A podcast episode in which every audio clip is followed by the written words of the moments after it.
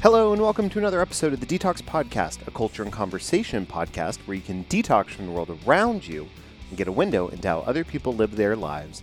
Come detox with DTALKS. I'm your host, Joe Shaw, and on today's episode, I got a little bit of an interesting situation for you. So, we usually interview a guest who helps us uh, get a window into how other people live their lives. But on this episode, I don't have a guest this week. So instead of doing a clip show as I've done before, or rewind, doing a full detox rewind and replaying another episode, I decided to instead take an appearance that I've done on someone else's podcast and cut it for this show specifically. So it is a detox rewind a little bit, but it's a little bit different than the ones we've done in the past, which have just been recut versions or replayed versions of DTALKS podcast episodes. So, the episode that you're about to hear is an appearance that I made on the podcast called Tha Reality Is, T H A Reality Is, episode 170, Blacklash, featuring Joe Shaw. It originally aired on February 11th, 2018. So you've heard Anthony Roberts on the show before. I've done a couple of different episodes with him. Episode 201, It's All a Game, and then I forget the other one, but it was last year. So Anthony's been on the show a couple of times, and he's a very good friend of mine. Um, I met him through also former guest of the podcast, Frank Minicon. So when Frank recommended I listen to Anthony's podcast, I listened to it, I liked what I heard, and I reached out asking if I could appear on his show. So I did. We were able to meet in person in a studio, and it was a really great conversation. So we talked about modern parenting styles, raising kids who truly understand diversity, differences in uh, different parenting styles, and I think you're really going to enjoy it. So again, if you like what you hear, you should definitely go subscribe to Tha Reality Is anywhere you get your podcast. That's T H A Reality Is. And this episode you're about to hear is episode from their show, episode 170, Blacklash, featuring Joe Shaw, which originally aired on February 11th, 2018. Now, before I get into this, I do want to let you know that today's Sponsors of the podcast are Snuffy. Snuffy is a clothing brand about empowering you to show your weird unapologetically with bravery and confidence. 10% profit goes to LGBTQ plus organizations led by trans people of color. Shop online now at snuffy.co. That's snuffy, S-N-U-F-F-Y dot C-O. The owner and operator of Snuffy is a good friend of the podcast, Nick Silvestri, who designed the DTALKS Podcast logos. So if you like the logo, you want to go check it out, support it, snuffy.co. This podcast is also brought to you by Empire Toys.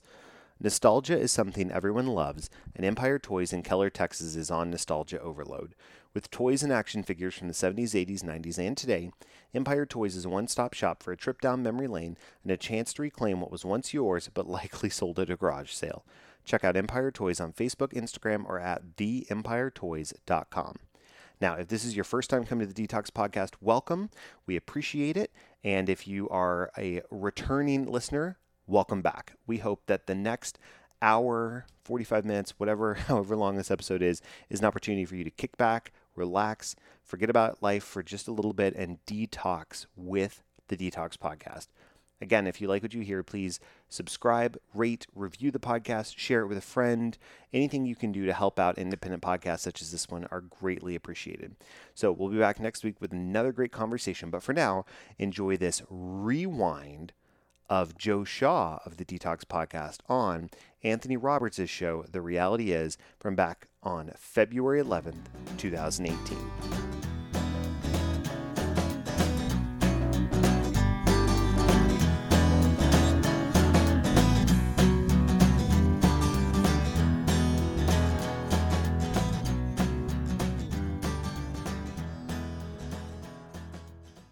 What's going on? My name is Joe Shaw, and I host the music podcast After the Encore.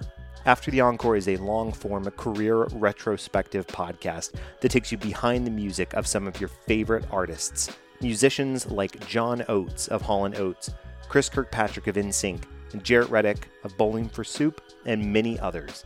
Each season of the podcast is themed around a different topic, like the boy bands of the 90s, badass women in music, or even artists that were featured on the TV show The Voice. I am committed to taking you deep inside an artist's mind to find out why they do what they do. What does music mean to them? and how do they quantify success? We tell an overarching story which will take you not only behind the music, but into the psyche of the artists themselves. After the Encore is a proud member of the Roberts Media Group podcast family. Check us out on any of your favorite podcast platforms today.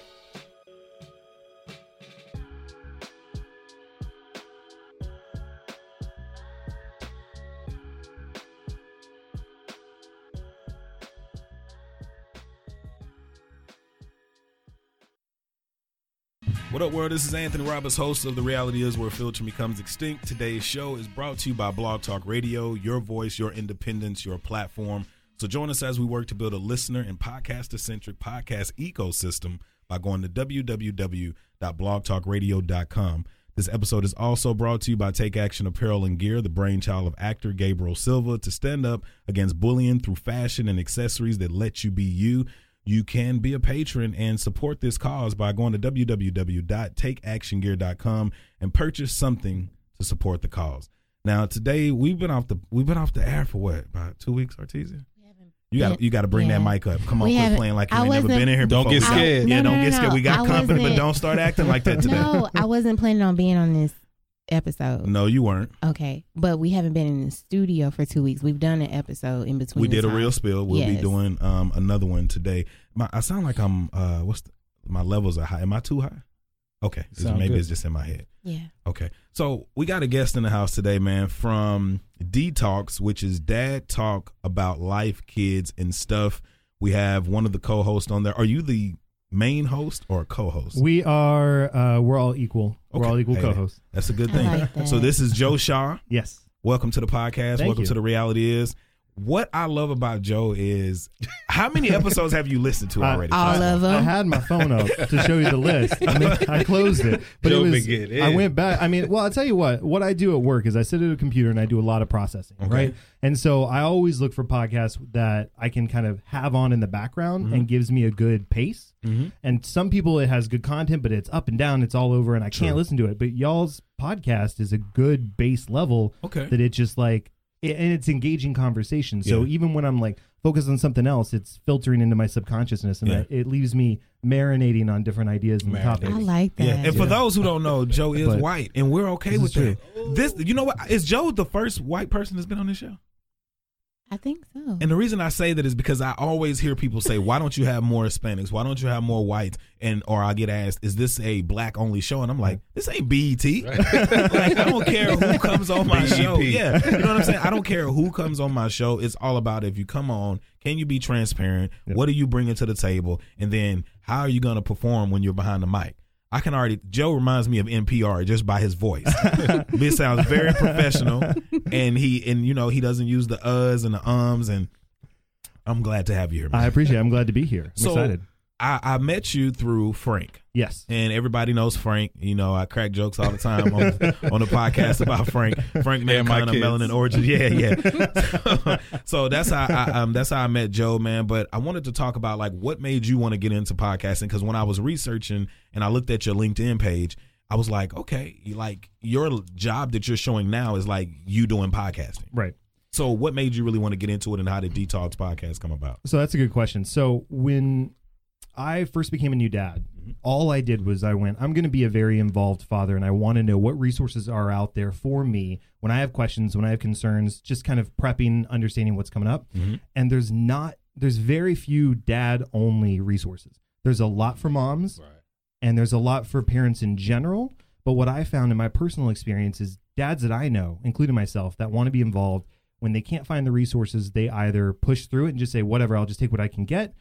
And then there are others that will fade into the background and say, I'm going to defer to the mom and let her dictate how parenting should go because I don't feel confident Yeah. in my abilities. And so I said, this isn't right. So when I became a new dad, I reached out to my buddy Galan, who's another co host, and he has a daughter that's two and a half years older than my oldest child. And I said, hey, what do I expect? What's the birth going to look like? What are some things? And he's like, well, the best thing I can tell you is that this is my experience and it could be totally different, but here's something for you to at least take with you when you prep. And that was helpful. And so I found myself going back to him more and more. And then when my daughter was one and a half, I had other new dads that were reaching out to me as well on similar stuff. And I went, you know, there should be there should be a way for us to consolidate our Yeah. knowledge and put it out there for people to be able to grab and use whenever. Yeah. And I knew Galan had done a podcast previously and he'd had experience. And I said, Hey, what if we just do a podcast? Let's just talk. Let's just put our stories out there and advice, and then people can take from that what they want. With the yeah. And he said, That's a great idea. And let me pull in my buddy John, who has no kids. And I said, Wait a minute, what? This is a dad podcast. and he said, No, John, who is his best friend, did the podcast with him before, his old podcast. And he said, John has no kids, is single, has no desire to have kids, but he can comment on the choices we make with our kids. And it provides a good, engaging dialogue. So I need you to, and, and I know we talked about it before about bringing them all in. The studio wasn't big enough, so I was like, we're going to get you to Yeah, filter yeah, them yeah. in. Sure. I want to definitely work on doing that soon.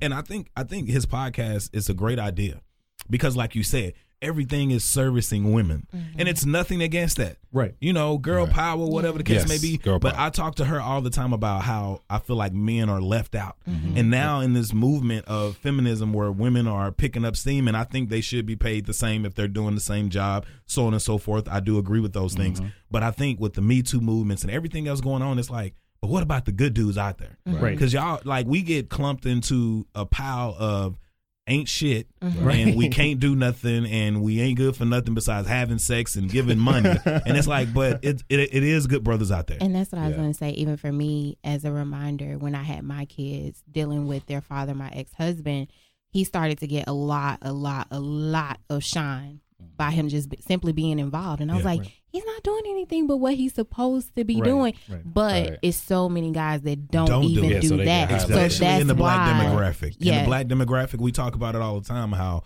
we feel like we okay this is weird because normally when we talk about race, we never have a white person in the room to actually address it, Right. and that's what I like about Joe because, like I said, as he went through back through podcasts, he would check back with me and be like, "Hey, I didn't even know this," or "This is great," so Yeah. on and so forth. Yeah. But in the black community, like, what what was my thought?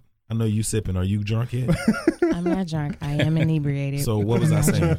Because I went off point. You're about to make some comparison point. between black and white. and then you black got real happy community because is- the okay, so it, it does happen guess- because black fathers, you know, a lot of times Yeah. they leave the household, and a lot a lot of the state of black American things that are going on is because of black men. Mhm. But it's sometimes, and this is not an excuse, because sometimes it is because of the circumstances that the white forefathers placed on them systemically, Mm-hmm. you know, Mhm. and then some of it is you become aware of it, and some of them are just still doing the shit. Exactly. You still leaving your kids high and dry. You know, we'll get to that on the next episode about me- my father. Yeah. You know, but it's like we got to do better. Right. But men don't get enough. And I, it was one thing when I first started dating you. Mhm. I remember seeing how engaged her ex husband was with the kids, and I was like, he's a good guy. Right. Yeah. Like But not just you- because he's black. I was like, he's a good guy. He's a good Yeah. guy. Even you in the beginning though, you were like, he's just doing what he's supposed to do, and I that's did say something that. that. I had to get past too. I because felt like he was trying to get back to the box. I'm Nah. just saying. he probably was. Yeah, you know what I'm saying? And, and he was. I felt like he was. I mean, that's So, okay.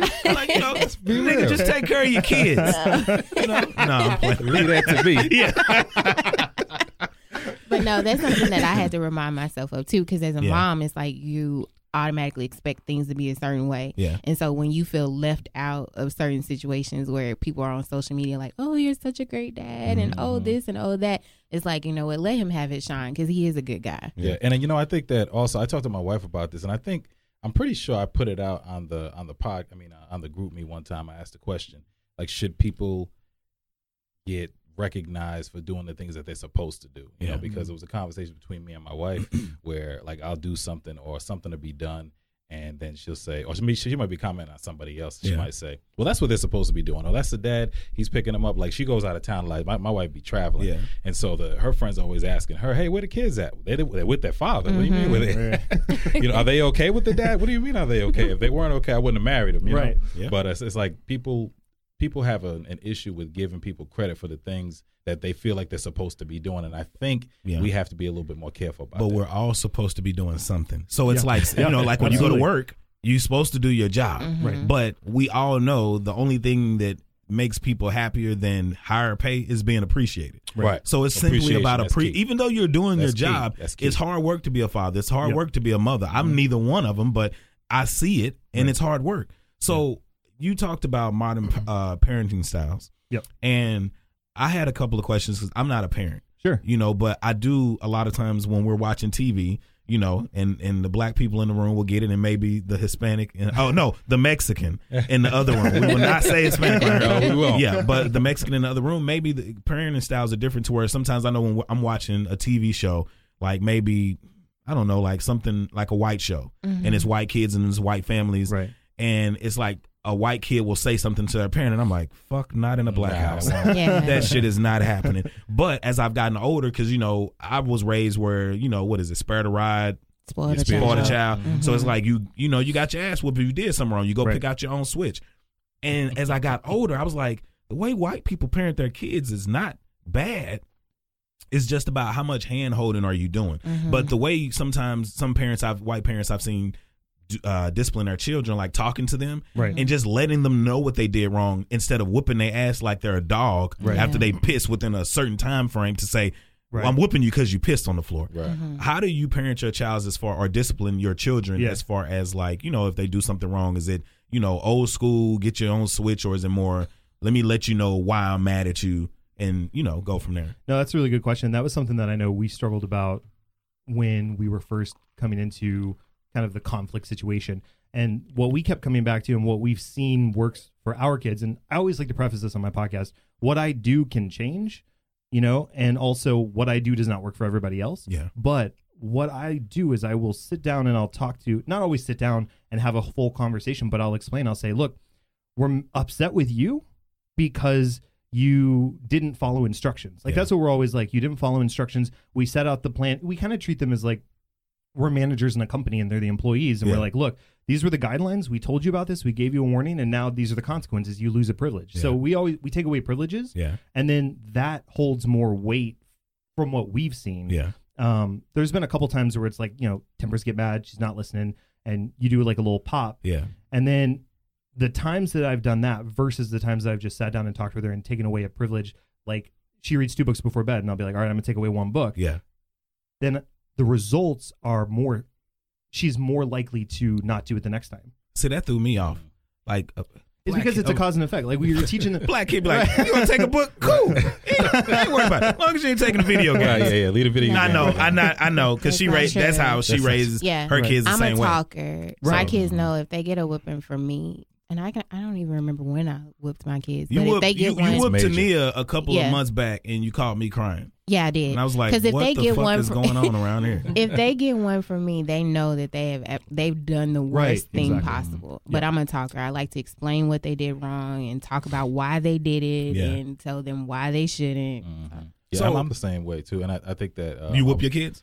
No, no, I, I, Your kids I are will too whoop beautiful, man. No, I will Like, whoop I them. just- man. I will whoop them. See, that's the thing. You can't let the to. beauty fool you. I know Yeah. because his little girl never. though, his little girl would have me, man. Yeah, you'll never you'll never touch them if it goes like that. But Yeah. I was telling somebody the other day, I was talking to another parent, and and they sounded real frustrated about the things that were going on with their children.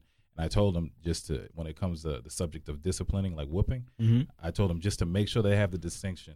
Make sure that if you are going to whoop them, you're whooping them for something they did. You're not whooping them because of the level of your frustration that- about Right, what they did. right. You know what I'm saying? Absolutely. I, th- I think a lot of parents, especially in the black community, will whip them out of frustration of how we're feeling. Yeah. You and know? I'll and I'll tell you a lot of times that I've seen in other parents um, is the fact that when you get to that point, a lot of parents start feeling embarrassed or like or if they're they're being called into question and the Oh, worst physically? yeah, yeah, Oh, yeah, okay. right. Yeah. And so the worst thing you can do is give into those feelings and emotions and take it out on the child. The Yeah. best thing you can do is say, "We're going to discuss this at home." Haul them out of wherever they are. Yeah. You know, uh, perfect example. My kid threw a fit in the middle of a store once, and I was in the checkout line. I couldn't do anything. Yeah. And I said, "You know, you're you're not supposed to throw a fit. We're in public. This is not what we do." And see, those are the prime times where black people will see y'all and be like, "This nigga talking to her." no, I did the same thing because my son did it. Grab that like, collar. yeah, but I just gave him a look. But you know, And we've he had those times. But you know, we've had times where we, you know, like, or it's even been videos. Mhm. You know, where Right. black people are in stores and it's like they're videoing white people talking to their kids, and it's like you talking to this little motherfucker like he's an adult. but I but I tell you what, my child like I talk I talk to her like she's an adult, and I've done that since she's barely been able to talk. Yeah. Mhm. And she we were at a party the other day, and she was speaking in full fluid sentences, having a full conversation with Oh, everybody, yeah. all the adults. Yeah. And people were like, "Is she five? And I'm like, "She's two. She's Yeah. too on It helps. She's two. And It I know, I know it does because I've had conversations like when I was doing um, when I was going to school for teaching at first, and I was doing my internship, And I remember going to schools like talking to the black kids, and it's nothing. uh, it- And this is not me talking about black people. It's just talking to them like it's a lot of um, it's a lot of uhs, it's a lot of not sure what they're thinking. Well, they don't know how to express themselves. A lot of times And they're it's like- afraid to. I know, but Mhm. and it's like with you talking to a white kid. You, I literally have had several full fledged conversations with little five and six year old white boys Yeah. and girls, and I'm like, this little motherfucker's intelligent. exactly. like Put they know what they want. They know Mm-hmm. it, and I've always said that about white people. A lot of times, even if you get out of your mindset and get out of your head as black people, you got to give your kids exposure. Mm-hmm. Like white people will let their kids go on trips to Europe for two weeks at 16. Mm-hmm. We like you going to college at 18 and you talking about going out of state. You got mothers who will hold and cling Mm-hmm. onto these sons and they making them bitch made men Yeah. because they're not, you know, they're not taking knowing how to take care of anything because somebody's still pampering them. So I've always applauded to an extent how white people raise their kids because it's advanced, it's progressive. one of one of the criticisms I will give to other white parents that I see and hang out with on a daily Yeah. basis, and don't call them out to their face, but I'll do it here is the fact Thank that you, Joe. yeah, you're in no problem. is the fact that a lot of parents will talk, not talk down to their children, Mhm. but they will act as if their opinion is not at the level of everybody else's, Mm-hmm. and so they will talk, and they'll you see this earnestness and frustration in the kid, and they're trying to tell a story or get a point across, and the parent will say, "That's nice. I'm go over here. Go Yeah. go do this." Very dismissive, and I've seen in as the kids grow older, they start becoming a lot more insecure, but in, introverted, Mhm. a lot more introverted and afraid to express their opinions. And then you know, other white people, it's oh, let's just cover it up and move on. Right. Just cover it up and move on. Yeah, and I, I and think- not address yeah, it. I think one of the problems too, because I deal with juveniles, and a lot of times I try to I try to talk to them and just have a conversation with them that I would have with my kids, because my kids can have full blown conversations too. But uh, one of the things that are glaring to me is even 15 and 16 year olds just having a simple conversation about you know what it is that you want to do with yourself in life and your future. Um, you know, just articulate it for me. Just have a conversation, Right. and they literally will say, you know, I, I know what is in my mind, but I can't, I don't know how to say it, you know. And I say, well, okay, let's work on that because you have to be able to communicate with people, period. Right. You know what I mean? You have to be able to get your point across. You have to be able to express yourself. And these are just lessons that they just haven't learned. Yeah. I, I you know what though what what scares me about kids and and I'm sure or having kids and you'll know what I'm talking about once I say it.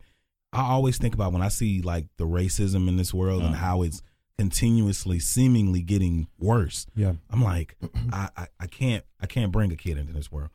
Cuz I'm so I'm a, I'm such a protector and you see me go to bat for her a lot of times Mm-hmm. and it's like we're not even together now but it's like I still protect her because it's like that's how strong I feel about the people who are in my circle. So it's like to have a kid, I, I just be like, and she said it before too, when it's at the height, like Ferguson, she was like, oh my God, I'm going to jail or I'm dead if mm-hmm. somebody hurts or kills my kid. Mm-hmm. And that's how And it's like, how can you not feel that? Like to feel that kind of, bro, I don't want that. And it's Yeah. difficult. But like it's a it's hard. beautiful feeling at, at to have kids. Yeah, I know. It, It's just because I know, you know, when we went home this weekend for the funeral, I saw my nieces and nephews, and I went down there with things, and I came back with none of those things. Like if my niece wore my jacket and I tried to get it back, she was like, "I want to keep this. You can get it next time." Right. Then what else They was I it to the gave away? You gave your handkerchief away. My when handkerchief. Somebody was crying. Yeah, and I was just like, I'm coming down, and, And, it's then like, you took a picture after the fact, and you were like, "Damn, I needed my handkerchief to make the yeah, outfit to make pop." the outfit Right. pop. Yeah, but it's like those. Yeah, but it was like those little things to where it's like Yeah. I'm, and like my mom always says, you need, a, you need to have a girl. So yeah, you you're can gonna have to. because it's like I am, you know, rough around the edges. You know, I am very harsh. I'm Mm-hmm. brute. You know, my niece was telling me the other day, she's uh, how old is it now? 14? No, she's- 15, 16. Oh, she's 16 Yeah. now. She was telling me that she listens to the podcast, and I was like, what? Wait a minute. I don't know if you should be. I don't know if you need to know me this way. Yeah. That that part of and it. she yeah, was like, right. she was like, "Uncle, you crazy." Yeah. but then I thought about it and I was like, you know what? The way I would parent my kids, and I've always said this, I would be like you. Like, not to be funny, if I curse, like when her, we would be in the car and her kids would listen to the music I'm, I was playing and they it would be curse words, and she was like, turn it off. And I was like, I'm pretty sure Tony's letting them But listen no, to that's it. the mm-hmm. thing because I was riding in the car one day and a song came on and my kids were in the back seat and they were singing it and I was like, "Where you this song. from?" And my son, he was like, "Oh, Dad lets us listen to it." And I was like, "You're not supposed to." He was like, "Ma, Dad already told us it's entertainment only. We know the difference. We're Right. good." So now I'm a little bit more lenient about the music that I let them listen to. Right. And the thing is that, you know, my kids are the same way. I do pay attention to the type of music I listen to, or, you know, Mm-hmm. because most of the time it's just, um, and, and I can admit this, more so with my girl than my boy. but Yeah. uh, when I'm when I'm with them, I just straight instrumental classical Mhm. music. Yeah. But at the same time, you know, I know that they know what cuss words are because I've Mhm. heard them say them by accident a Yeah. couple of times. um, but we've had the conversation. by about- accident, huh? Yeah, I'm like, you said what? one time, hold on, I gotta tell you. The I'm not gonna I'm not gonna claim accident on my part. One Yeah, time, one time, my little boy got in trouble because uh, he was at school and he called the little girl a bitch. I was like, Oh. a bitch. Whoa, Oh, your little boy yeah, did? yeah, my little boy did. one. But hold up, That's a tough listen. one. But you know, you know, I was worried because I was I was about to ask him, where did you hear that from?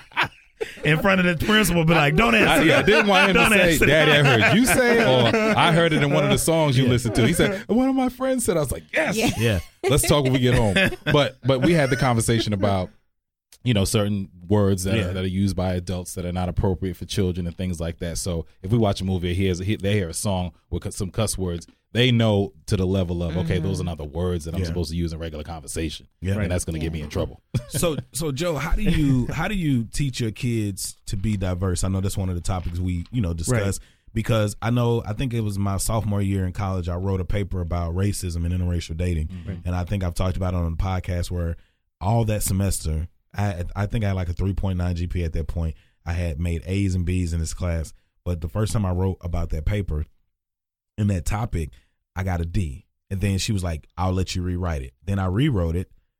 Didn't change the content really just kind of fancied up the words. She gave me a c. And i was like why is it so hard? She let me rewrite it again. She let me rewrite that paper three times. I mm-hmm. never got higher than a c plus man. And it was because of i felt like the content in which i mm-hmm. was talking about. And the way i started my paper off about racism was like how can we explain racism or say that it should be here when you could put a two-year-old black kid white kid asian kid hispanic kid or a mexican kid in a sandbox they're gonna play. If someone of one of them falls and starts crying, the other one's gonna pick them up. Like it's Right. the parents that starts to say, Yeah. "Don't hang around Julio. Exactly. Don't hang around, you know, Jeff. Don't hang around Brian. Whoever so on is Mhm. like." How do you teach your kids, or how are you trying to raise your kids to know truly what diversity is, and not just be using it like these companies are throwing it around? Right. The biggest thing for us has been we have a very diverse stable of friends Yeah. that they're around all the time, whether it's gay, straight, black, white, Hispanic, uh, Latino. Sorry, I remember. Oh, that. yeah, remember yeah, that. Good save, good save. but uh, but uh, we make the point to we all we already had a diverse stable of friends, and so we thought the easiest way to teach diversity is we normalize. It doesn't matter who you hang out with. You hang Yeah. out with good people, regardless of skin color or sexual orientation. Yeah. and that has started to take root in the fact that she doesn't. She's three. She just turned three, but we're starting to see that she's not showing a preference one way or the other. She's Yeah. just hanging out, and the daycare that she goes to is she. It's a very diverse group of kids, and so we like the fact that she's around a lot of different people, a lot of different incomes, I guess you would say, and Yeah. a lot of different just life experiences.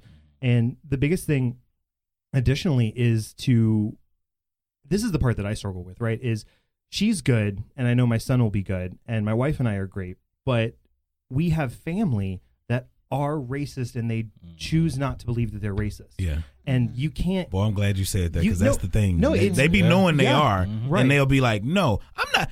Don't. It's How like so dare you offensive to call call a a white person racist? racist, but it's like, yeah, go because ahead. they're, no, they're thinking like racism is on all up, like everything is on a spectrum, Yeah. right?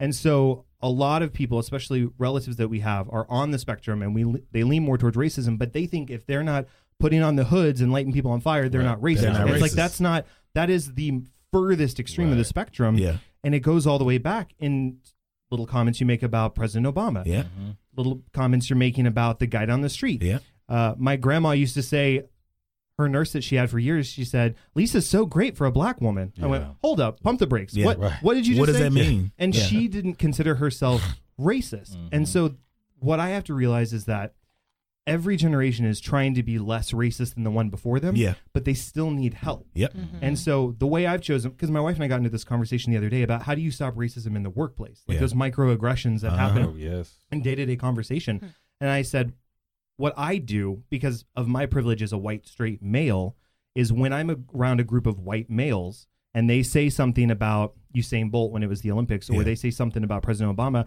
I go, Bro, you really going to be like that right now? Yeah. Are you really going to be racist? And they're like, I'm not racist. And I went, that comment was racist. Yeah. You might want to, you might want to rethink that. And I do it kind of offhandedly, Yep. Mm-hmm. but I just lay it out there. Then they internalize it, and then I don't hear those comments before. And my wife said, "Well, they would just not say it around you." And I went, maybe so, but they're thinking about it. If Yeah. they're not saying around me, then they're thinking about it, and Yeah. that's what I want. That's how you can affect change with these people who are Yep. deeply holding them accountable. Right. Yeah, Holding people accountable is the Mhm. biggest thing. Because it's thing. like I, I know I have a couple of friends that are white, and I'm like, I would love to be in a room like a white dude and hear how they talk about certain things. And like you said, it's not always like I'm gonna use this. It's an explicit podcast, but you ain't got to say like I hate niggers or fuck nick. You ain't got to say that like you No. said to be racist. that's extreme. You The- can be, you, yeah. excuse me, you can be the type just like, I have a white daughter. I don't want her dating a black man because if it ain't because he's a bad dude, he's a shitty person or whatever, then I don't fucking want to hear it because that's a prejudice that you're about to display. right. the biggest thing that we heard a couple years ago, every setting was, "Hey, all lives matter," and my rebuttal every single time was, "We don't act like they do. Yeah. Right. When we act like they do, then they will." Then they will. Yeah. and Then then they would to have- pause and then they would move on and i wouldn't hear that around the same person twice Yeah. and so that's the thing is yes we agree everybody's life matters but the fact is the matter is we're not acting like that Yeah. and until we do then we black can't lives. say yeah, that. Yeah. Exactly. And it's crazy because it, the only thing I hate, the one thing I hate, not the only thing, the one thing I hate though is when when people do talk about Black Lives Matter and stuff because I don't ever really speak on that stuff. Right. You Right. know, because I just try to avoid it at all costs. It's not my profession. It's not my field of expertise. I don't really have one. I just I'm just a shit talker. just out here. yeah, but it's like when when it comes to, when I hear people be like, "Oh, Black Lives Matter," like when it's white people that's always like anti anything black empowerment, mm-hmm. or like when you hear some white people be like, "Why do they have to say this or that?" Or like I was watching, it was some, I was watching what TV show? I was watching a TV show the other day, and basically they had handcuffed this white guy who was a part of like one of those Tiki Torch groups against the Black Lives Matter movement. And they arrested the guy, and he was like, um, "Why, when I put white power on my shirt, you know, it's an issue, but they can say Black Power, Black Lives Matter, Hispanics can wear whatever shirts they want, or Black uh, Mexicans can wear whatever shirts they want to wear, empowering their group. Why is it not seen as racist?" And in my mind, I was kind of thinking like, it's not seen as racist because we don't look at ourselves as superior to anyone else. We're just saying we want people to acknowledge that we have power, Right. we have purpose, we have a reason to be here, Mm-hmm. and it's and it's an intentional reason, and it's not a negative reason. I just don't understand racism, period, because I'm like, if somebody and I told her this before a couple years ago, I said, if somebody asked me if I could change anything in the world or have anything I want, any amount of money, whatever, what would I want? And I was like, I would just want racism to stop. Because if racism stopped, everybody be winning. Exactly. Yes. The money that they we watched Den of Thieves the other day, and it's like a part where they getting rid of money. Like we already know the government gets rid of like a certain amount of money. They erase the bills, they, you know, turn it into dust and make new bills. With thirty million dollars that y'all are throwing away weekly or monthly, how why not put that back into the community? Right. Yep. Why not empower people who are working these hard ass jobs and give them bonuses yearly with those old bills? You know what I'm saying? With Mhm. with a yearly stimulus to people who are truly working, not the motherfuckers living off welfare, not the people that are stealing from the system, but hardworking people like us that make anywhere between fifty and hundred thousand dollars, but we still get fucked in taxes Right. because we trying to do right. We ain't got a shitload of kids, and like I told her, you get income tax back, and I'm like, well, I ain't getting much back. But if I wanted to sit up and get a whole bunch of girls pregnant and then want to be with them and put in it for a check, I could get damn near a Yeah, pension. for real. Mhm. For real. So I feel like if you change racism, which it'll never go away.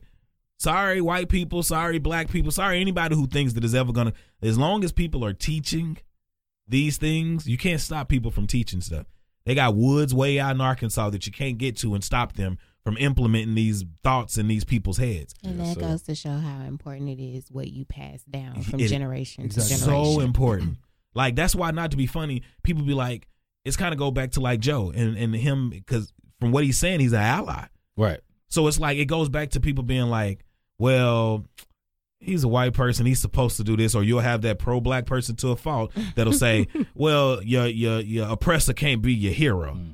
He ain't trying to be nobody's hero. He's Nah. just trying to Yeah. help change lives. Yeah. But some people are so far left, even black people, to where it's like you missing the message. The point that you're trying to make and where you're trying to go, but equality, you can't get there without white folks. I, mm-hmm. I think it was Dave Chappelle said on his latest special talking about apartheid ending and said that should have been the bloodiest massacre in history, and it wasn't Nope. because Desmond Tutu and Nelson Mandela understood that the best way to make reparations is to work together mm-hmm. Man. and bring everybody on the same level and then move forward. And we can that's what we as allies, that's what everybody is trying to do to get there. And then and that that's the conversations when I have very difficult conversations with people who are white Yeah.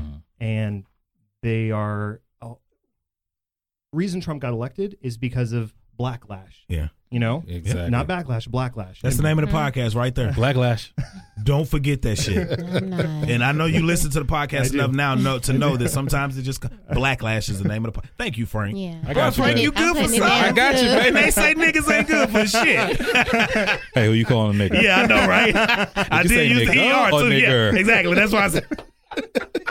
Go ahead, Joe. My no, bad. it's okay. I was just saying that he got elected because people were worried that their status quo Hmm. was going to be upended. Even if it was living in a trailer park, Mm-hmm. barely paying anything, they thought that was going to be upended because of the races, the toxic Yeah. racism that is given to them. Oh yeah, because Dave Chappelle was like, he ain't working for you. Right. He No. working for me. Yeah, Yeah. absolutely.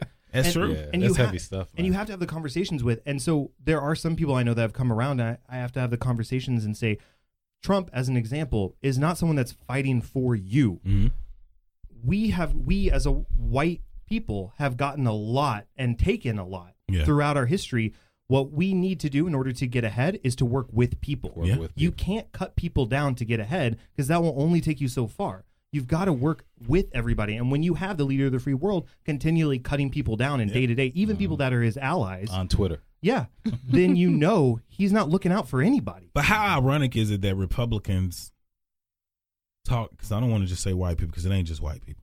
Mhm. Republicans want to put they. It's like somebody wants to be in power, and no, and that means to be in power you have to be unfair at some point. Right. Mhm. So it's like when I hear Donald Trump talk about all this shit he talks about to make the country better, nigga, if you ain't talking about bringing people together and making sure that everybody has something, it doesn't have to be a cap a socialist society, but it's like if you don't if you're not talking about improving everything for everybody across the spectrum, you ain't making America great. Right. exactly America is never when even when I heard America make America great, I didn't even think of Trump as a racist until I heard that. Mhm. Because I was like, when has it ever been great? Mhm. Right. When they when white when the Europeans came over and stole from the Native Americans, or when they came to Africa and tricked us, or and some of the black folks tricked themselves and tricked mm-hmm. other people and helped them bring us over here. Like America's never been great. Mm-hmm. Is this this is the best time to be as rough as it is right now.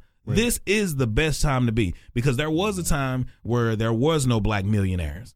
There was no black, no Hispanic or black. Uh, Mex- I gotta get this shit. Get it right, man. Yes. This there was no Mexican millionaire. I'm gonna send this episode to Dr. Latino. Hill. You know what I'm saying? Latina. but there was no other race that was really rich like that in America. Like maybe in their own places, their Right. own regions, their own demographic, but, But in not America, here. yeah. So for all of these people to be able to be rich to to create something, and Mm-hmm. the thing I think that really scares the government right now and Trump is they see black people coming together. yeah Black Panther.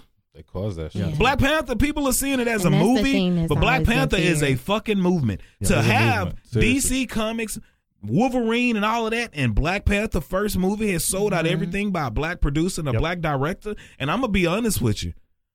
What did I say the first time I saw that trailer? I was like, mm, Yeah. the graphics. You're Man. such a critic. Because I'm a Yeah. cri- I went to school for communication and you know, uh, movie, TV, all that shit. So when I saw, it, I said, eh. I was like, I hope it worked. Yeah. You know what I'm saying? but it's gonna work anyway. I think it's gonna. Yeah, it is gonna work. And Yeah. then as they get more money, the graphics and the stuff will get Mhm. better.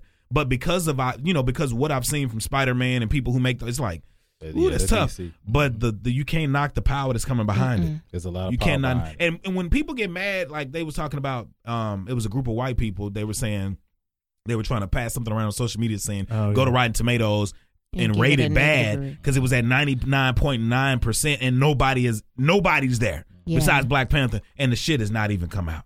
Yeah. Wakanda on the rise. Yeah. I uh, I will not comment on how many people I know shared that. Really? I unfriended quite a few people after that. See, and that's the and that's the thing. The funny thing too with for black people is like we could go to work with white people Mhm. and we and because black people have this we befriend everybody and it, it's almost a fault a detriment to us but we'll befriend everybody and it may be a white person that they may they may not think they're racist because it may be a black person that they actually like Mhm. but as a whole Yeah. when they As see success of black people it's like I ain't really feeling that shit Yeah. And I don't want Black to Panther- participate in Yeah, this shit rubbing me the wrong way. We don't ever get to see those white people. They do the shit on Twitter. Mhm. Like I don't know how many people I've had like white dudes listen to my podcast and then they'll say something to me on Twitter. And I don't even get into it. I just be like, when they'll hit me in the inbox, I'll be like, nigga, unless you meet me, I'm not even supposed to respond to you. Nope. Mhm. Because I address every race on this podcast. I don't hate white people. Right. I love white women. we know. You know what I'm saying? So it's like I have nothing against any of this shit. But it's like you white people what gets me is the ones that talk on social media. Because they're know, not going to say keyboard the shit in your face. Just like I Yeah, told you that time when, when I was working at Capital One and this white woman who was married was trying to get at me. Mhm. And then I guess like her husband found like one of her messages to me on Facebook. And then he started saying stuff to me on Facebook, calling me a nigga, saying all this shit. And I, it went on for weeks. And I was just like, I'm going to respond this one time. And I just said, hey, brother, you can meet me at this place, at this parking lot, if you really feel that strongly about this. And I said, bro, I didn't fuck your wife. Your wife was emailing me. Mm. Did- If you read our emails, you never saw me respond in any derogatory or mannish manner. You need to be checking your Mannish. wife. This motherfucker said, I, I know, I know that you tricked her or manipulated her Oh, to say these things. no, and I no, said, no, nigga, she didn't get the dick because if she did, she wouldn't even be with you. so don't try to make. I was like, bro, like you talking sideways. I didn't sleep with your wife, bro. But it was like, and it's like I've had white girl, white homegirls that, that's married to white men, and they're like, one of my when I first moved to Dallas, Mhm.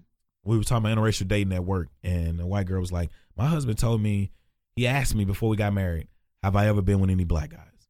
And he said, I told him no. She was like, but he told me if I had ever been with a white guy, a black guy, and I found and I found out about it, I'm divorcing you.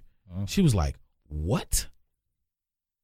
And I was like, so you ain't never been with a black guy? She said, of course I have. I just can't tell him. Mhm. But it's like, why? But why would you want to be in that That's what I'm- relationship? That Exactly. just, that's what I'm, exactly. Because for me, it's like if a black woman is a, with a white Yeah. man, it ain't gonna make me not want to be with a black woman if I really want to be with her. Not at all. That has no bearing on it. I tell the story all the time about seeing this white dude with this black girl in Foot Locker before I moved to Dallas, and it was a white. dude. This black girl was so fine. Like when he looked at me, I said, I gave him the two thumbs up. I was like, bruh, Right. glad you found Got it before huh? me. you doing a good job. Kudos. yeah, man. Because I was, I, I just, I just, for me personally, I don't understand it. So, uh, Joe, You know, I did. I did want to jump in. Sorry, before we jump to another thing, I wanted to say one thing as far as Mhm. tolerance that I forgot to mention is that, as far as setting an example, my older sister, who's obviously white, she married a black man, and so my daughter's older cousin, we call her Aunt Bree because there's such an age difference because it was from my dad's first marriage. Yeah. the sister, um, she's biracial.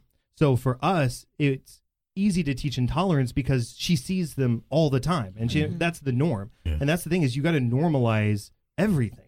I'm gonna go ahead and say this too. I think we're gonna roll it. We're gonna do another episode. I'm sorry. Hey, I'm down. The reason I say it is because first of all, the people we were supposed to be meeting are not going to be able to make it. This is an authentic podcast, Oh, okay. so they're not going to be able to make it. We're going to do our real spill and tell because I don't mind talking about Joe to his face. I can take it. He's then- gonna hear it anyway. That's He what I'm listens to saying. every That's what I'm podcast. Every podcast. And then he'll also be able to, you know, chime in on family when we talk about family in different perspectives. Mhm. The thing that you said your your sister's married to a black man. Yes. I always like we always talk about black people Mhm. on the podcast. Really, honestly, what would you think? Who was that? Was that Mike? No, that was Do you know? nope. Okay. Well, at least he was respectful to shut the door. I don't want to lie. I want to push it. I don't want to push it all the way. Oh, Well, 'cause Mike, got the Mike- he got the yeah, code though, so yeah. you can push it all the way up. There we go. So, did, when have you ever felt uncomfortable around white uh, black people? No. Where, where, where are you originally Did you from? grow up with Good. around black people? Yeah. Okay, That's that's, All why. So so my dad is my dad's a minister, and uh, we can get into that later if we want. Okay. But um, he is a sports chaplain. So I've been around Oh. athletes my whole life. Yeah. He works um, for I'm trying to say only niggas. I play know, ball. that's No, what I was no, about no, to no, say. Joe, I'm like, I was Come I was getting ready. Come on, Joe. There's three of us. You that doing I was good like- too, man. I was like, he made it sound so good, but is that all we good for? no, I'm playing. I'm messing with you. let me let me scrape that egg off my Yeah. face. Hold on a second. Let me take my foot out of my mouth. No, I was just saying. So so we would have. Man, now I'm just kind of all over the place. Nah, no, you're good. but- no, so I grew up in in in Bedford, and I still live there, and so it's my friend group is very diverse because that is a very diverse area Yeah. of Dallas Fort Worth. Yeah. and then going to Trinity High School, and then there's a lot of Oh, you went to. Trinity? Yeah, yeah, yeah. Trinity, So you was at the football god Yeah. school. Yes, I played hockey. So, of course you did. so just just to widen it up a little bit more. but uh, no, so I was around that in my day to day life. Around church, it was a little bit more white filtered. And then when my dad would take us to the games, you know, I'm seeing a lot of diversity everywhere, and I'm not seeing. I I feel it is ignorant as a white person to say I don't see color because you have to if you're going to affect Bro, change. thank you for saying that. Yes, when I hear white folks say that shit, I'm Yeah, like, you see it. shut the fuck up, you stupid. I'm I'm sorry. it's this is real conversation. I call bullshit. Yeah, every and I'll be like, time. you stupid mother. I don't even got to say you white person. You stupid motherfucker. and I will- you stupid. And I'll die, you know, I'll kind of go over here and say that the white people I know that say that are trying to be allies, but they are being racist in the fact that they're holding black people up as a trophy. yeah. Mm-hmm. Like I have this many black friends, Right. or or this person's so cool, they're my black friend. Like, okay, people are not trophies. Joe finna get at least 100 followers from the listeners. It's, no, it's Yeah. just it's, Because they're going to be like, this nigga needs to be the spokesperson for white folks. You know how All everybody white try to, people. you know how Yes. they try to make black people like Charles Barkley and people like that the spokesperson. They're gonna be like, make Joe Shaw the spokesperson Joe for Shaw. all white folks. it's just it pisses me off because no, you have if you cannot see color or sexual orientation, if that's what you're trying to do, Yeah. affect change, you can't affect change because you are blind to the day to day issues that maybe you struggle with Yeah. or that people around you struggle with, and so you're not having those critical conversations. And so for me, we grew up, and I love my parents. And they are less racist than their parents. Yeah. But there are times when I'll catch them and they'll say a comment here and there, and I'll I'll I'll correct them to their face. I'll say that, hey, you might not have meant that racist, but that was a racist comment. I need you to, to rethink that. And Yeah. To my parents' credit, they're very receptive and Yeah. they work on it and they're constantly working on it. And so for me, that was the normal was seeing people of all different races be my friends and interact and just all hang out, break bread together and, Yeah. and learn and grow. And so What for are me, your- yeah. Very I'm sorry. What are your biggest fears as a as a white father? Because, and when when he finishes, I'll let you talk about yours because the, I know the fears have to be different. Because I know for black families, okay. So what do you fear about your kids, Artesian? just about them not coming home or them Because getting of caught what? up in certain situations because of their skin color. What do you fear about for your kids? Pretty much the same thing. More so for my son, but also for Mhm. my daughter. Just but but at the end of the day, the, the concerns and the fears are surrounding their race. Yeah. What do you fear for your kids, Joe? my biggest fear for my kids is that they're going to become much more racist than me. I'm not racist. That was worded incorrectly. What I mean by that is I about that to say, Joe, are you an agent or are you an ally? Don't make me get a noose, Joe. no, no, but uh, um, no. So I was.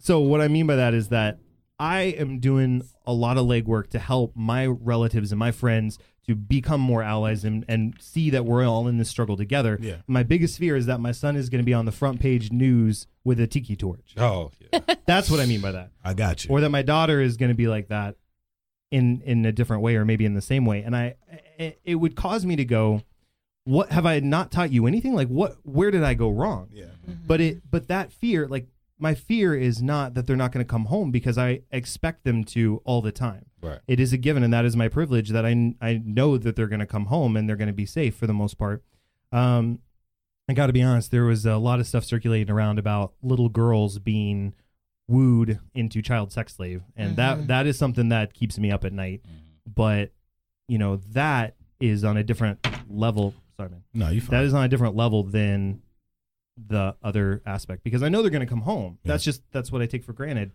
honestly. But it's I worry you that need they're to be going to recording too. they're going to be different I than have. they're going to be different than um than who I am.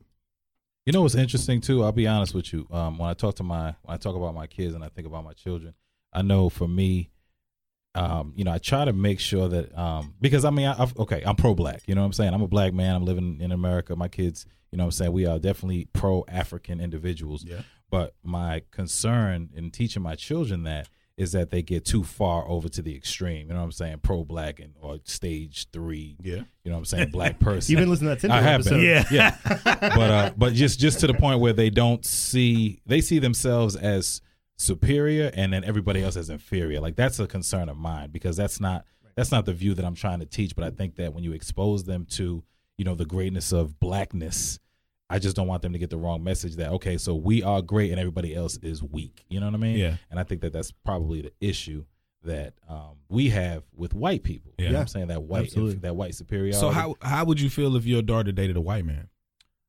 Well, you know, I mean, I'm not gonna lie. Be would- honest, nigga. That's what I'm saying. it, it would be a concern because only because of the stigma that they say. Okay, well, if you know, it's so general, but they say, oh, if, if a white chick dates a black dude, or, uh, vice versa. I don't know what happens in the white community. Yeah. But when black people date white people, like for me, if I dated a white chick, the first thing black people would say. In a general sense, is that oh well he has issues with black women Yeah. because he doesn't think a black woman is enough. Like Is enough. you know, you know what I'm saying? Like no, there's a problem. like he got no, issues with his mom. white women just nasty. I mean, and my mom is not nasty. Okay. hey, Yeah. how would you feel if your daughter dated a black man? I wouldn't have any issue with it. You need to be At getting all. this. You see, you done dropped it. No. I need you on Snapchat where it's going straight on through. I'm on Snap. I was just trying to edit Frank's part. Well, just send that nigga shit through, and then we visit and cue it up because I'm. busy- I want to ask this on Snap. Oh snap! People Okay. We can gonna see put this, y'all man. in the world. Joe's so real. He like, like I feel I'm like an open book. Shanae. I'm Yeah. an open book. okay, so- I'm ready. All right, you ready? Yeah. All right, so Joe, how would you feel if your daughter dated a black guy? I wouldn't have an issue with it at all because to me, if he's a good dude, I don't have a color. Right. I don't have a problem with what color he is at all. But I tell you, a lot of people I know, and this goes to like a stage three white person Yeah. who has that white guilt, like too much of it, Yeah. to where, or or they're like, I don't see color. I knew a, a coworker who was excited when her daughter brought home a black guy. Like She was excited? She was too excited. some get out shit. Like, Yeah. it, it is. No, no, yeah. But for real, she was, and that was the point where I said, I asked her, I'm like, do you, do you view black people as a trophy? And she Yeah. got highly offended. But that was the point, is I wanted her to think about that. Because that's true. I said, is he a good dude? She's like, I don't know. He's black. I Yeah. went, that, See? that that's not, you're losing sight. You're losing sight of the focus. Because every black dude ain't got a big dick. So don't be like, oh, my daughter's gonna Right. be getting dick down today. And- Dude, and what buddy, man thinks like ask that? some black, ask some of these black women out here. They gonna be like, oh, these Right. niggas dicks is not big. That's a myth. We've been diluted. Now some of us do have big dicks. I was talking to. I'll be honest. I was talking to an ex girlfriend the other day, and she was telling me she was talking about how she was doing a procedure. So Mhm. before the procedure, and my ex is uh, well, my ex ex is Hispanic. She's Puerto Rican and black, and she said they wanted her to put a catheter in before surgery. She said she went to pull the sheet back and was like, "I'm not gonna do a catheter." Basically, as I'm gonna make long story short, she made me. I had to sit through it and listen to it over the phone. His dick was bigger than a catheter. So even if they would have stuck the catheter in this motherfucker, it would have just been halfway. In. So when she told the doctor, the the surgeon, she was like, "I'm not gonna be able to do a catheter." He was like, "Why didn't you do a catheter?" "Uh, you know. So they started the surgery. The surgery, I forgot what it was on, but it was from like right up under his rib cage to like the navel. But the doctor did something and like whatever he was cleaning up with, it whipped the the gown back. Guess the nigga had meat. Cause he was like, whoa. She was like, he was like, whoa. Well, I guess the myth is true. And she was like, no, it's true for this guy. yeah. But the next black guy may not be that. Right. As I'm listening to this story, I'm kind of like, how do you feel? Because I'm pretty sure a catheter can go in my dick. so I was like, this nigga must have had meat if he couldn't get a catheter in. So it's like certain things, I, and, and it's crazy because working in the medical field too is funny because I used to work in the medical field, and I remember them trying to put a catheter in the guy, and I was, just, and it wasn't even like he was just an average guy, you know, average penis, whatever. But a catheter, do you know what that is? I do. like it's like putting a straw Uh, up through the man's pee hole, yeah. bruh. Uh-uh. Y'all say you're here as a woman. I'm pretty sure childbirth is painful. You did yours natural, right? yes, I did. But, whew, Yeah, I would like you to change the subject like right now. a You catheter- feel everything putting a shrivel up. Yeah, you really talking- do. That's what. I mean. But you, and I try to tell people too. A dick is an amazing thing. It's a lot of things. Really we know you do know that, bro. Yes. In the wintertime, if you have hair, it helps in different ways. If you don't have hair in the wintertime, Yes. it can be different for you. different. If you get in the shower, out the shower, like, and I always tell people, you can't judge a motherfucker when he's just flaccid. No, no, no, no, no. You can't. You cannot. I was talking to a homegirl the other day, and she was. No, you really can't. I was talking to a He homegirl. he was adamant about that answer. Well, you know, because I'll be honest with much, much. I mean, okay, now As uh, long as you ain't got button dick, the, do rea- not. the reality is, I'm saying if I was one of them dudes, if you judged me based on that, then then you would misjudge me. and this I'm nigga is them- African. That's what I'm saying. I'm. African. He's from Liberia. Yeah, you know my you know my you know. And see, You know. that's the thing too. The dude from the story, he was African. Yeah, you can't believe that. Yeah, But it's like, um, what was I about to say? I was about to say, uh, Dan, you had a great point too. uh, yeah, I did. I really did because I'm losing it. Shit. It's wrong. Time to chime in, Joe. yeah, I'm- yeah, exactly. Uh, hold on, we almost done with the first hour. Give me one second. Hold on. Let me check this. Blacklash. Because I did, I did have a Yeah. question for him. Give me one second. Sure. Being a father. So you know what, Can I just say I like how they came prepared? They No, both they have notes. niggas of any race. Frank came in with his little pad. Have a little And you know what? It reminds me of my mom at church. Yeah. Because my oh mom, my anytime God. when she was at the service, At the- she was writing on the thing. I noticed Writing it. She's been doing that since I was a kid. So and I what was Frank like, I and haven't Joe, seen nobody do that. wait, you can tell your story. Hold on. As Frank, what Frank and Joe are doing is they have two. They have a pad apiece, and I guess his thoughts come to them, or they had something they may want to ask. Yeah. Like they. They they're prepared. Mm-hmm. My mom does that. Like she, if she goes to church or even if she's watching a television show, and that's where I get it from because you see me do it. Mm-hmm. We'll be watching a TV show, and like I'll have my pad, and it's like I'm like this podcast material Yeah.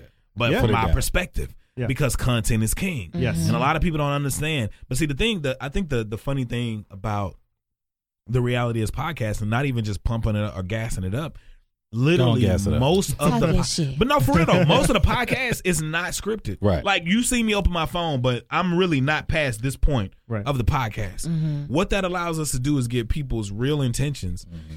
of the podcast. We were watching before Art- Artesia came to my house this morning. But we were watching um Breakfast, Breakfast Club. and this is guy. What's it, Bobby Lytes? Yeah. He's Trina's cousin. From Okay. He's a gay Love and guy, Hip Hop loving hip hop Miami. Miami. All right. And one of the things that I loved about watching the interview was like how real he was in that interview. He's in a he's a flamboyant gay guy, Mhm. and I was like, ain't nothing wrong with that shit. Mhm. And they were talking about you know he talking about how he didn't have his father in his life, and he was like, that's not why I'm gay though. Mm-hmm. He was like, my father could have been in my life and I'd have been gay regardless. Mm-hmm. He was like, this is who I am.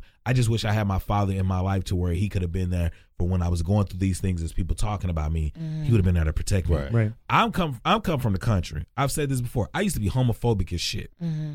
Then I got here and realized the gay people are like my best fucking friend. Mhm. Gay people are very supportive. Loyal. Mm-hmm. They will spread the word. Even from when we was watching, did you have you ever watched the Get Down on uh, Netflix? Yes. Remember when they was talking about Uh, that nigga may have black skin under there. You fooling us, woogie boogie nigga. Like, just-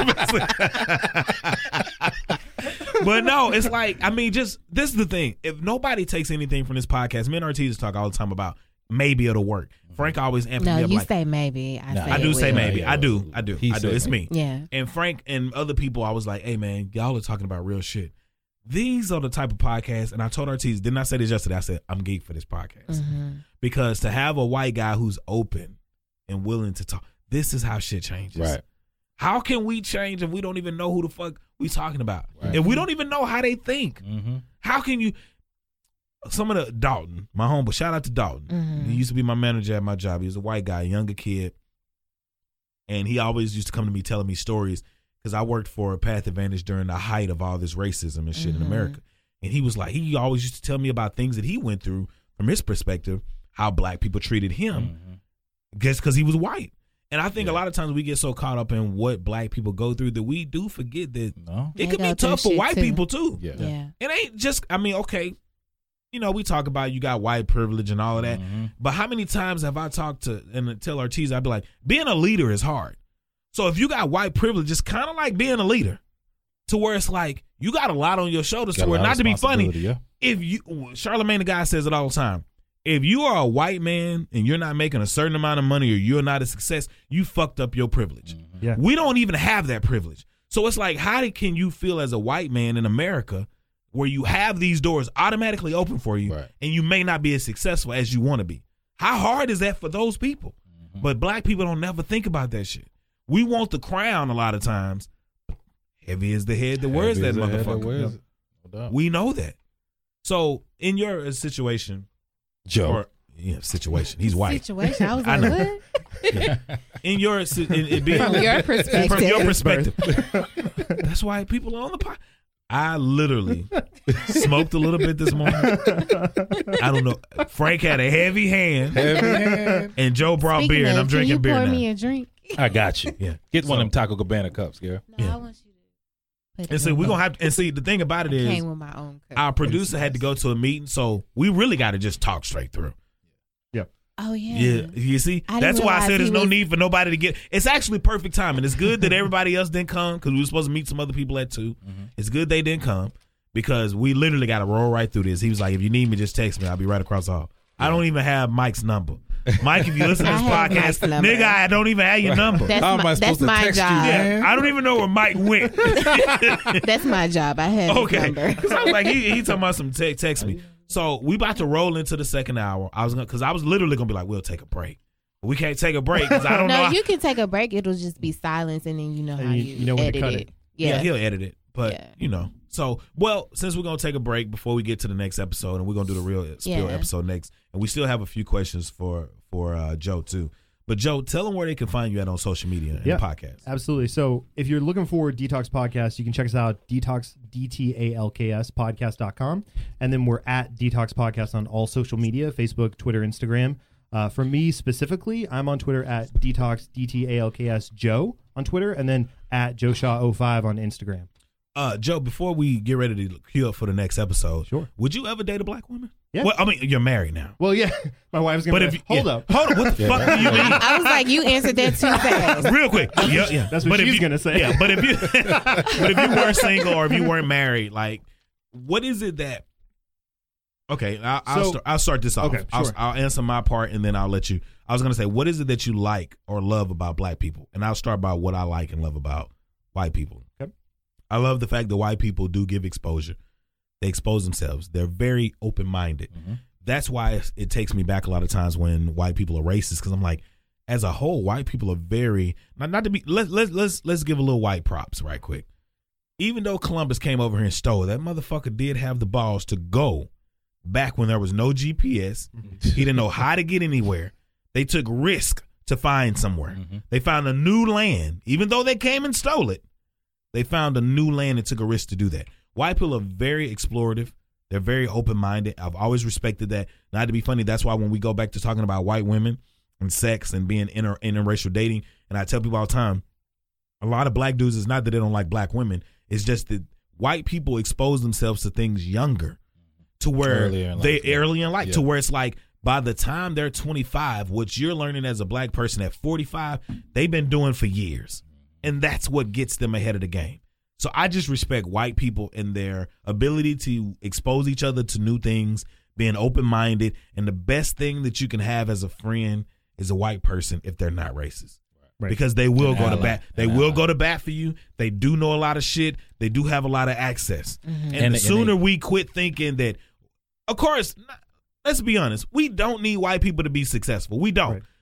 But does But it make it a- easier to have the access Mhm. to people that can say, this is a good guy, not a good black guy? Right. And that's one thing about white people. If they're real and they're not racist, they don't even mention your race. You don't know these motherfuckers are black or, or Mexican until they show up. I dated a white girl. I went to her house. They played a prank on me. Her daddy acted like, how dare you date a black dude? He didn't even acknowledge me. Got in the kitchen, talked to the mother. She was kind of like cookie cutter, making cookies and shit that night.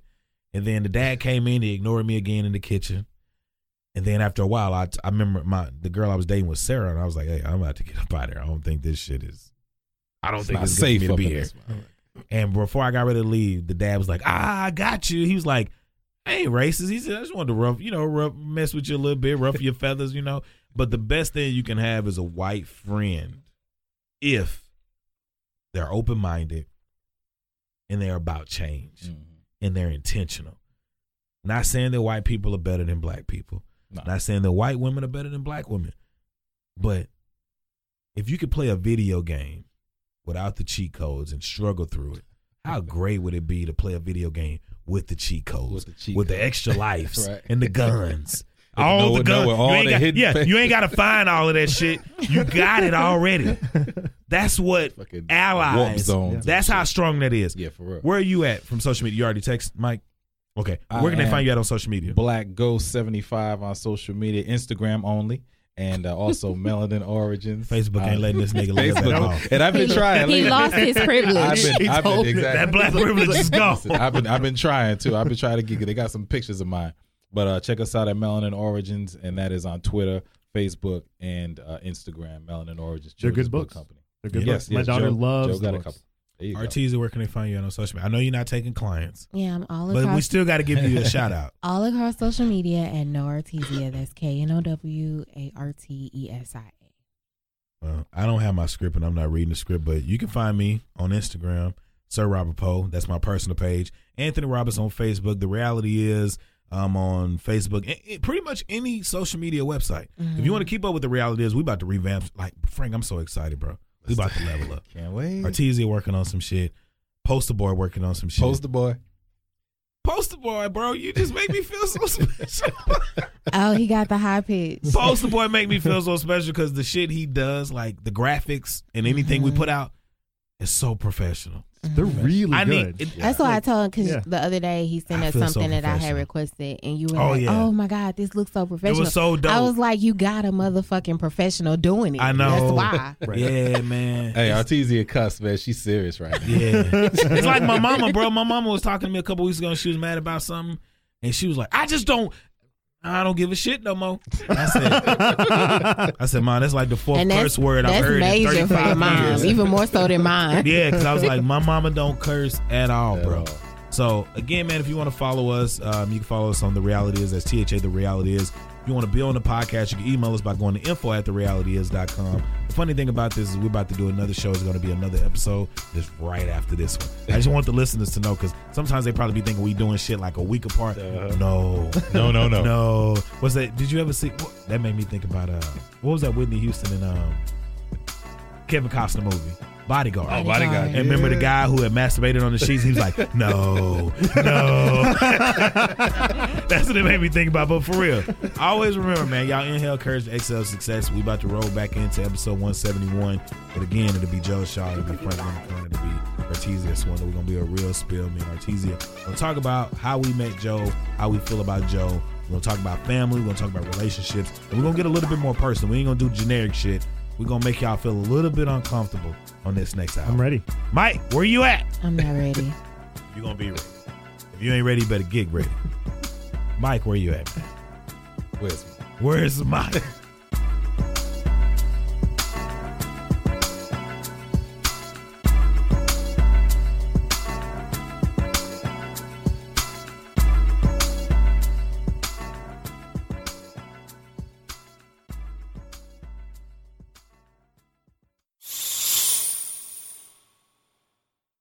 If you know of an interesting person or story that needs to be told, please reach out to me at dtalkspodcast at gmail.com.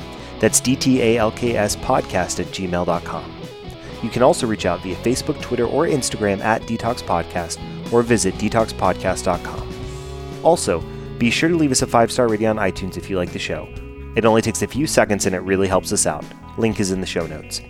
Finally, thanks for listening. Please come back next week when we'll have another interesting conversation. And special thanks to my producers Ben Lawant and Galan Aldaco.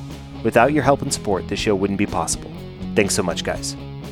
DTALKS is a production of Vokal. For more information and more programming, please visit vokalnow.com. That's V O K A L now.com.